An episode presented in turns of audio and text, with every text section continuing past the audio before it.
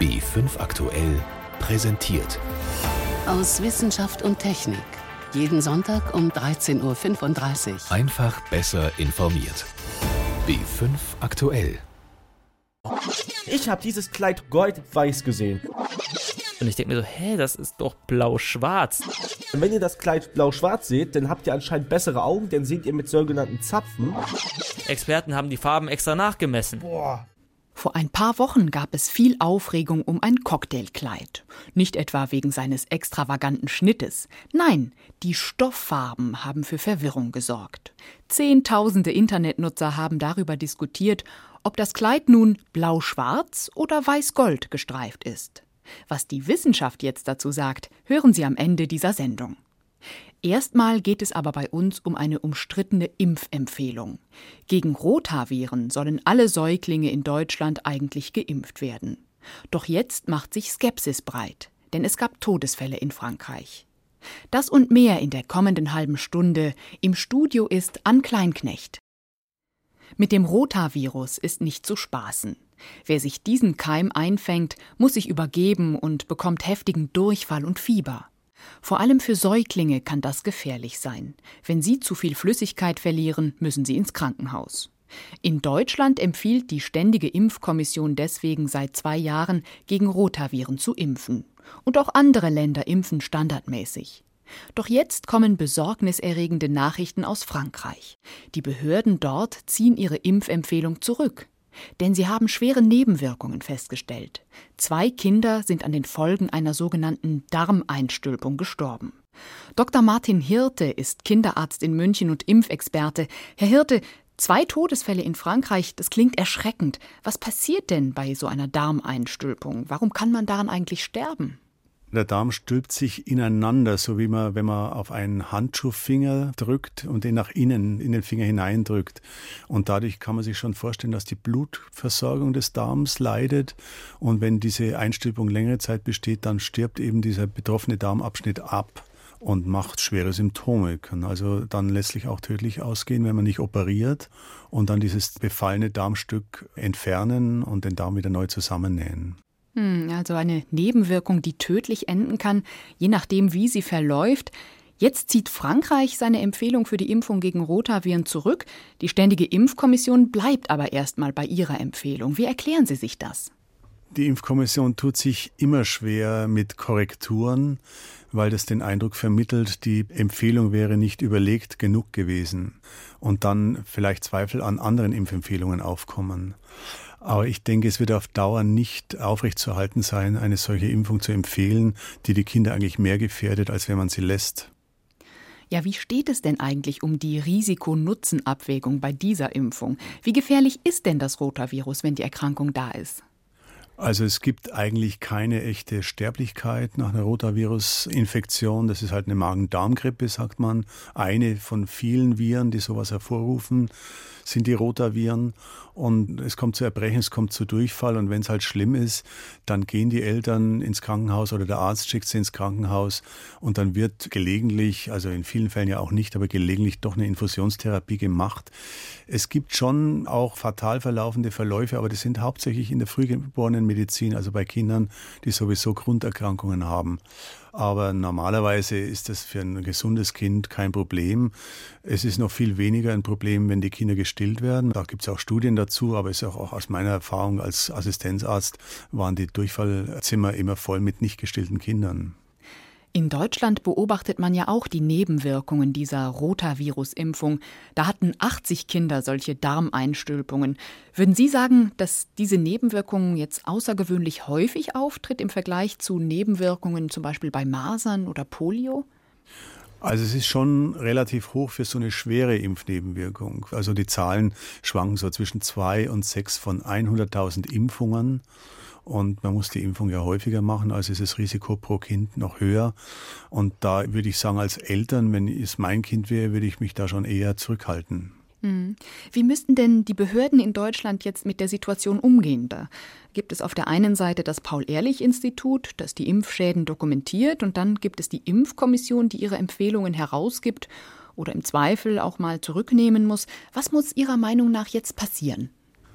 An sich müsste diese Abwägung zwischen Nutzen und Risiko ja von der Impfkommission gemacht werden, wird aber nicht. Die war euphorisch. Ein Mitglied der STIKO hat gesagt, das ist der am besten wirksame Impfstoff, den wir überhaupt haben.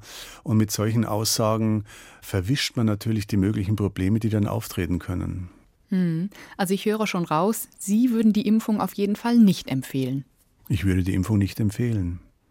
Die Behörden empfehlen seit zwei Jahren die Impfung gegen Rotaviren. Doch jetzt sind in Frankreich zwei Kinder nach der Impfung gestorben. In Deutschland ziehen die Behörden aber vorerst keine Konsequenzen. Vielen Dank. Das waren Einschätzungen von Dr. Martin Hirte. Er ist Kinderarzt und Impfexperte in München. Freut mich, dass Sie mich eingeladen haben. Flüssigkeit in der Lunge. Das klingt auf Anhieb erstmal bedrohlich. Sie kann aber das Leben von Patienten retten, die auf künstliche Beatmung angewiesen sind. Denn Mediziner haben es jetzt geschafft, Sauerstoff in einer speziellen Flüssigkeit aufzulösen und zur Lunge zu transportieren. Das ist vor allem für Patienten interessant, bei denen die Beatmung mit dem herkömmlichen Gasgemisch nicht funktioniert. Forscher aus Sachsen probieren das neue Verfahren gerade aus und Sibylle Kölmel hat es sich angesehen. Kommt ein Kind zu früh auf die Welt, ist die Lunge meist noch unreif und funktioniert nicht richtig. Manche Frühchen müssen dann beatmet werden. Doch das kann gefährlich werden, denn die maschinelle Beatmung mit Sauerstoff kann das empfindliche Lungengewebe der Neugeborenen schädigen, sagt der Dresdner Neonatologe Professor Mario Rüdiger. Und diese Schäden können zu chronischen Lungenerkrankungen führen. Deswegen gibt es verschiedene Ansätze, ein wenig invasives Beatmungsverfahren zu entwickeln. Und auch bei schwer Lungenkranken ist die Beatmung oft problematisch. Bei diesen Patienten hat sich das Lungengewebe verändert oder Teile der Lunge sind zusammengefallen und deswegen nicht mehr mit Atemgas gefüllt. Der Beatmungsdruck, den die Ärzte dann benötigen, um verschlossene Lungenabschnitte wieder zu öffnen, ist meist sehr hoch. Das kann auch die erwachsene Lunge schädigen. Bereits in den 60er Jahren haben Mediziner daher untersucht, ob es möglich ist, eine kranke oder noch nicht ausgereifte Lunge mit einer Flüssigkeit und damit schonender zu beatmen. Also die Substanzen, die man dazu verwendet, sind Flüssigkeiten, die eine sehr hohe Löslichkeit für Sauerstoff und äh, Kohlendioxid haben müssen erklärt Sven Laudi. Er ist Intensivmediziner am Leipziger Uniklinikum. Das gibt theoretisch zwei Substanzgruppen. Das eine sind Silikonöle, die kann man nicht verwenden, weil die für den menschlichen Körper giftig sind. Und das zweite sind Fluorchlorcarbone, die im Prinzip nicht verstoffwechselt werden und ungiftig sind. Aber das Verfahren ist technisch schwer umzusetzen, komplex und auch riskant. Deshalb haben Ärzte bislang ausschließlich im Rahmen von Studien frühgeborene oder schwer lungenkranke erwachsene Patienten mit Flüssigkeit beatmet. An der TU Bergakademie Freiberg in Sachsen startet jetzt ein Forschungsprojekt zur Flüssigkeitsbeatmung. Am Institut für Mechanik und Fluiddynamik im sogenannten Biolabor steht ein Versuchsstand zur Lungenströmung. Statt Luft lassen die Forscher zuerst die Kohlenwasserstoffverbindung Perfluorcarbon durch das Lungenmodell strömen. Denn Perfluorcarbon kann ungefähr 20 Mal mehr Sauerstoff lösen als Wasser. Katrin Bauer ist wissenschaftliche Mitarbeiterin und leitet das neue Forschungsprojekt. Der Plan ist, dass die Flüssigkeit sich schon im Modell befindet und am Eintritt in die Lunge von oben wird kontrolliert Sauerstoff zugegeben. Und dann verfolgt man, wie der Sauerstoff sich in dem Modell verteilt. Wird mit Flüssigkeit beatmet, anstatt mit Luft, verändern sich auch die Strömungsparameter. Dabei interessieren sich die Freiberger Wissenschaftler für die Zähigkeit der Flüssigkeit, also die Viskosität. Die Viskosität von der Flüssigkeit ist wesentlich geringer als von Luft und damit wird die Strömung in der Lunge turbulent. Und diese Turbulenz verursacht wesentlich mehr Wirbel, die vielleicht auch zu einer besseren Durchmischung in der Lunge beitragen. Neu bei diesem Versuchsaufbau ist, dass die Wissenschaftler bildlich darstellen und dann messen und auswerten können, wie sich der Sauerstoff im Perfluorcarbon verteilt. Für den Dresdner Neonatologen Professor Mario Rüdiger ist das Forschungsprojekt auch deshalb spannend, weil die Lungen des Kindes im Mutterleib ja ebenfalls noch mit Wasser gefüllt sind und der zweite Punkt ist, dass Frühgeborene besonders sensibel gegenüber Sauerstoff sind. Also hohe Sauerstoffkonzentrationen sind für die schädlich, weil im Mutterleib werden die überhaupt kein oder nur sehr wenig Sauerstoff ausgesetzt. Und deswegen ist es wichtig zu verstehen, wie kann ich den Gehalt des Sauerstoffes in dieser Flüssigkeit regulieren, wie viel kommt an, wie funktioniert das Ganze. Die Freiberger Forscher hoffen, schon bald Antworten auf diese Fragen zu liefern. Sibylle Kölmel hat die neue Methode zur Beatmung mit Flüssigkeit vorgestellt. Na, was sind Sie für ein Typ?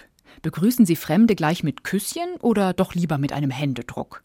Und wenn Sie sich fürs Handgeben entscheiden, packen Sie dann gerne kräftig zu oder genügt Ihnen ein zarter Händedruck? Forscher sagen, egal. Denn was eigentlich zählt, ist das, was nach dem Händeschütteln kommt. Dann schnuppern wir nämlich an unserer Hand und nehmen Fährte auf. Paul Tierbach hat ausprobiert, ob das funktioniert. Ja, jemandem die Hand zu reichen ist ja ein ganz alltägliches Begrüßungsritual.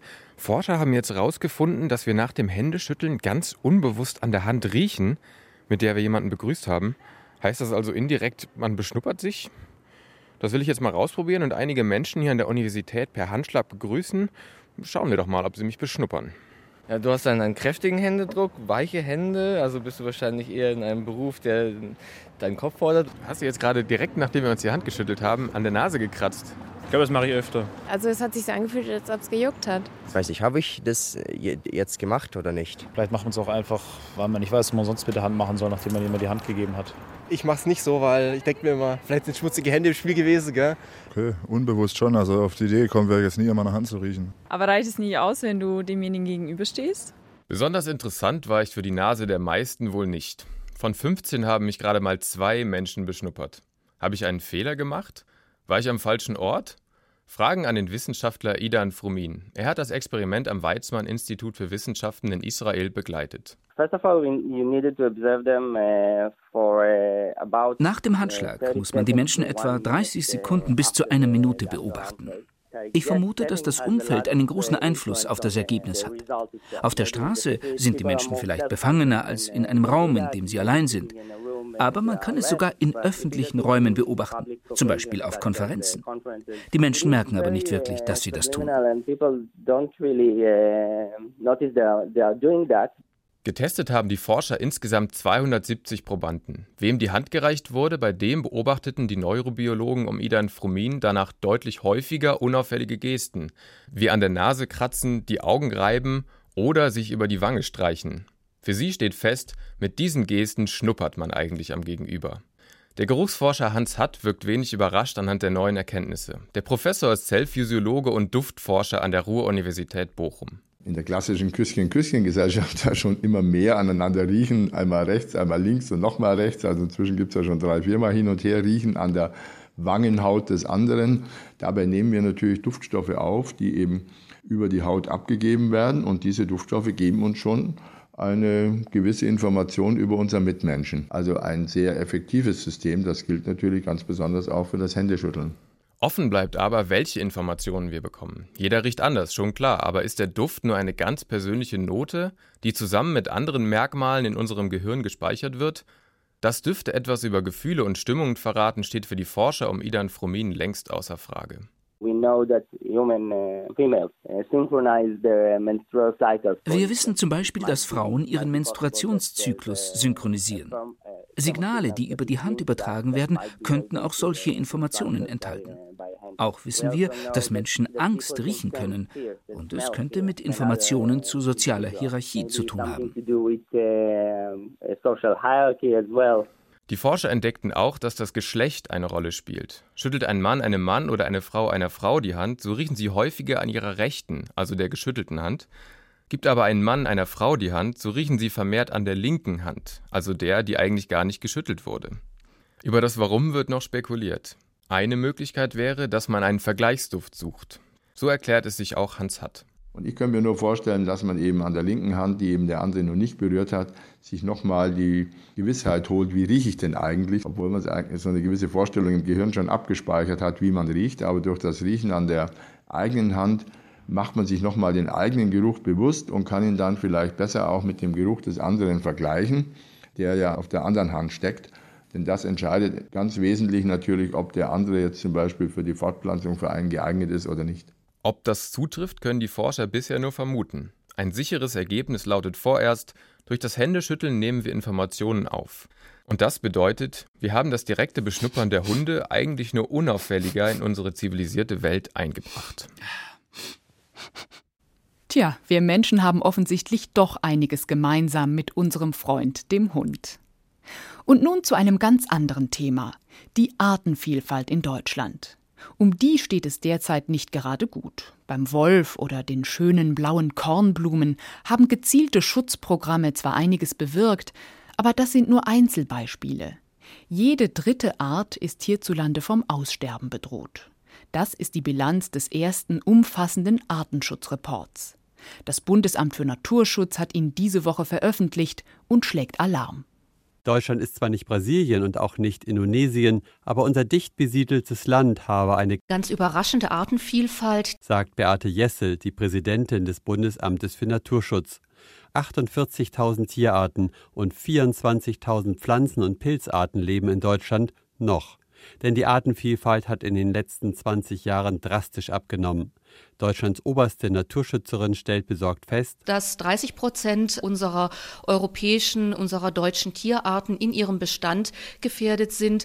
Einige Artengruppen, die nicht so sehr im Fokus stehen, sind sogar ganz massiv von Rückgängen betroffen. Zum Beispiel über 90 Prozent unserer in Deutschland vorkommenden Ameisenarten, auch ein ganz erheblicher Teil der bei uns auftretenden Wildbienen und Wespen, die ja bedeutende Rollen als Bestäuber im Ökosystem übernehmen. Es gäbe mehr als ein Dutzend Ursachen für den anhaltenden Artenschwund in Deutschland, haben die an der Studie beteiligten Wissenschaftler festgestellt, aber nur eine Hauptursache, die Intensivierung der Landwirtschaft. Nährstoffanreicherung, aber auch wenn wertvolle Grünlandflächen in Äcker umgewandelt werden. Es spielt nach wie vor eine Rolle das Thema Trockenlegung von Feuchtgebieten.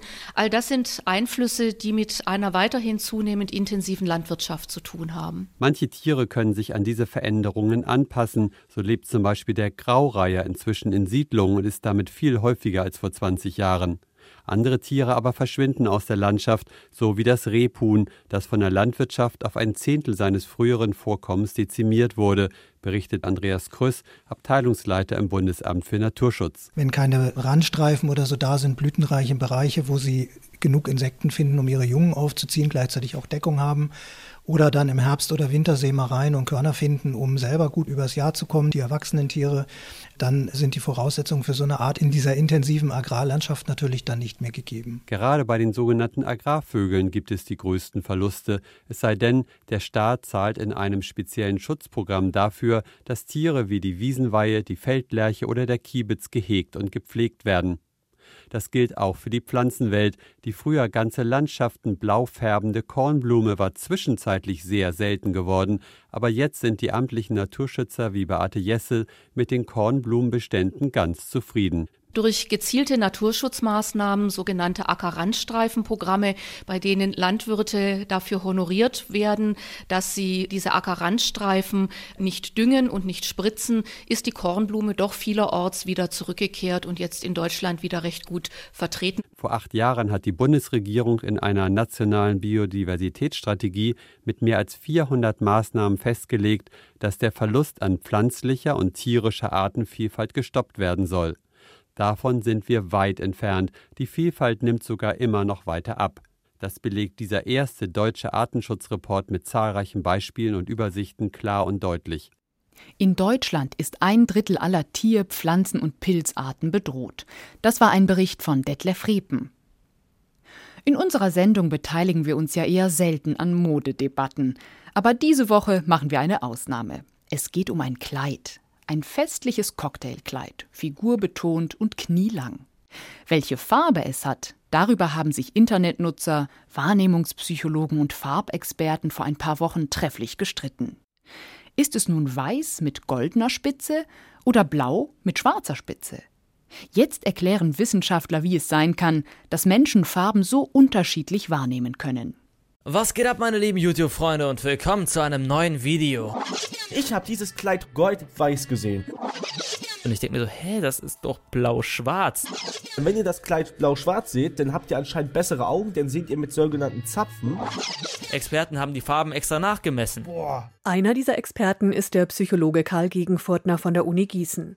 Nachgemessen hat er die Farben nicht, aber er hat Versuchspersonen vor den Computer gesetzt und sie das Bild vom Kleid nach eigener Wahrnehmung korrigieren lassen. Helligkeit, Farbton und Sättigung konnten verändert werden. Und was wir festgestellt haben, ist, dass sich die Einstellungen in der Helligkeit sehr stark unterschieden haben. Das heißt, die Personen, die das Kleid als weiß wahrnehmen, die haben eine höhere Helligkeit eingestellt und die, die es als blau wahrnehmen, die haben eine niedrigere Helligkeit eingestellt. Mit dem Versuch wird deutlich, dass wir Farben eigentlich nicht sehen, sondern dass unser Gehirn sie ständig berechnet. Die Lichtwellen, die auf den Sinneszellen im Auge ankommen, sind nämlich immer eine Mischung aus den allgemeinen Lichtverhältnissen und dem, was der Gegenstand an Licht reflektiert. Die jeweilige Beleuchtung, also Schatten oder Sonne, warmes Dämmer oder kühles Mittagslicht, berücksichtigt das Gehirn und bestimmt so die Farbe. In der Regel haben wir relativ viele Anhaltspunkte, was jetzt von diesem Licht, das ins Auge gelangt, der Beleuchtung zuzuschreiben ist und welcher Teil dem Objekt zuzuschreiben ist. Bei dem Kleid war es offenbar nicht so einfach. Der Versuch am Computer zeigt, die Menschen sind sich nicht einig, welche Lichtverhältnisse auf dem Foto herrschen. Jeder muss also auf abgespeicherte Erfahrungswerte zurückgreifen und die sind unterschiedlich. So sehen die einen eine stark reflektierende Fläche, die kühl beleuchtet ist, also ein weißes Kleid im Schatten, die anderen sehen einen Stoff, der wenig Licht zurückwirft, unter greller Beleuchtung, also ein dunkelblaues Kleid unterm Scheinwerfer. Professor Günter Rudolph, Augenarzt an der Münchner Uniklinik, nennt aber noch einen anderen Grund, der Menschen gerne mal über Farben streiten lässt. Die Gene. Manche haben einfach empfindliche Farbrezeptoren. Das heißt, wir müssen, um zum Beispiel Rot wahrzunehmen, viel weniger an Rotsättigung erhalten, um das Rot satt zu sehen. Und das gibt es natürlich für die anderen Farbrezeptoren in gleicher Weise. Und jetzt kommt natürlich hinzu, wenn Farben zum Beispiel in den Pastelltonbereich gehen, ja, wo wir nicht mehr so ganz klar sagen können, ist da schon ein Wechsel, ein Farbübergang zur einen zur nächsten Farbe, dann kann es eine große Rolle spielen. Die Farbrezeptoren, das sind diese eingangs erwähnten Zapfen im Auge, die für das Farbensehen zuständig sind. Und wo die einen, angeboren, vielleicht ein zartes Taubenblau sehen, sehen die anderen ein knalliges Kobaltblau. Außerdem ist Blau eine trickreiche Farbe. Die Wellen, die das Gehirn als blau interpretiert, liegen auf einem sehr schmalen Abschnitt des Lichtspektrums im Vergleich zu anderen Farben. Bei Blau müssen die zuständigen Zapfen und Hirnareale sozusagen sauber arbeiten, um das richtig zu interpretieren, so der Augenarzt. Wenn man sich also über eine Farbe trefflich streiten kann, dann über Blau. Dass ein schlechtes Foto von einem Kleid so eine Aufregungswelle verursacht, kann der Psychologe Gegenfurtner durchaus nachvollziehen. Wenn man irgendwas klar vor Augen hat und sich sicher ist, dass es weiß ist, ja, und dann jemand anders sagt, es wäre blau, das berührt ganz tief die Grundannahmen über die Welt, nämlich dass wir die Welt so sehen, wie sie ist. Und deshalb hat es, hat es so viele Leute auch interessiert. Auf einem besser ausgeleuchteten Foto ist übrigens eindeutig zu erkennen, das Kleid ist blau mit schwarzer Spitze. Die beiden Wissenschaftler hatten auf weiß-gold getippt und sie bleiben wohl auch dabei, denn hat sich das Gehirn einmal festgelegt, kann es sich kaum mehr umentscheiden. Seid ihr bekifft? Es ist eindeutig weiß-gold. Wie kann man das anders sehen?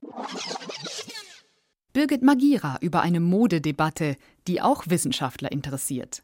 Und damit geht aus Wissenschaft und Technik zu Ende. Im Studio war Ann Kleinknecht.